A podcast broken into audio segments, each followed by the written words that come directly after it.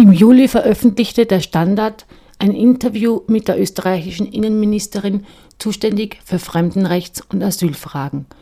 Mikl Leitner hatte mit ihrem letzten Vorschlag, Kasernen für die Unterbringung von Flüchtlingen zur Verfügung zu stellen, nicht nur bei ihrem Ministerkollegen Darabosch für Unverständnis gesorgt.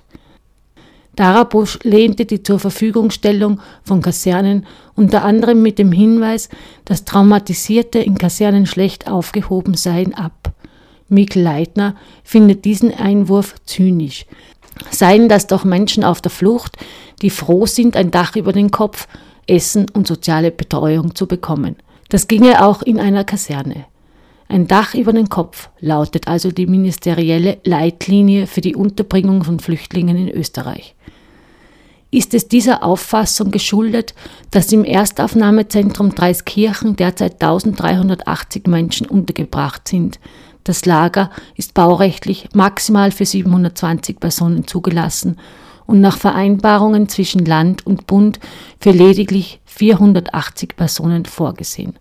Reicht es der österreichischen Politik, Flüchtlingen ein Dach über den Kopf zuzuweisen, unabhängig vom Standard dieses Daches?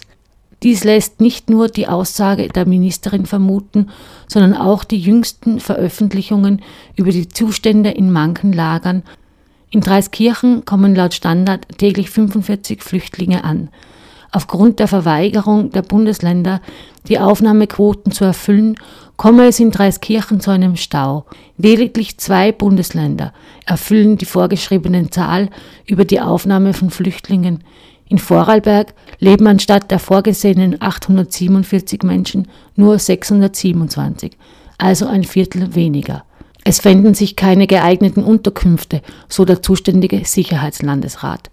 In Dreiskirchen wird geprüft, ob ein Aufnahmestopp von Flüchtlingen aus bau- und feuerpolizeilichen Gründen erwirkt werden kann. Es dürfe nicht aufgrund von polizeilichen Spielereien und Unvermögen der Bundesregierung zu Schaden bzw. im schlimmsten Fall zu Todesfällen kommen. Wie so oft, wenn es um Fragen von Verantwortlichkeit in der europäischen Flüchtlings- und Migrationspolitik geht, werden auch in Österreich die Zuständigkeiten hin und her geschoben. Laut Menschenrechtssprecherin der Grünen, Aleph Korun, sei durchaus auch der Bund für die Einhaltung der Vereinbarungen zuständig, sei dieser doch durch die 15a-Vereinbarung mit den Ländern zu einem Kostenersatz in der Grundversorgung von 60 Prozent zuständig.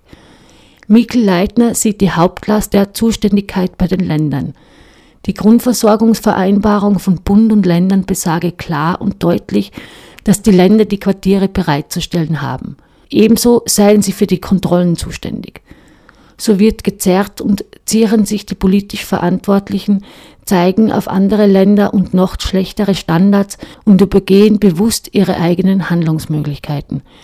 Mikl Leitner wirft ihrem Ministerkollegen Zynismus vor, wenn er davon spricht, dass Kasernen nicht die geeigneten Unterkünfte für traumatisierte Personen sind.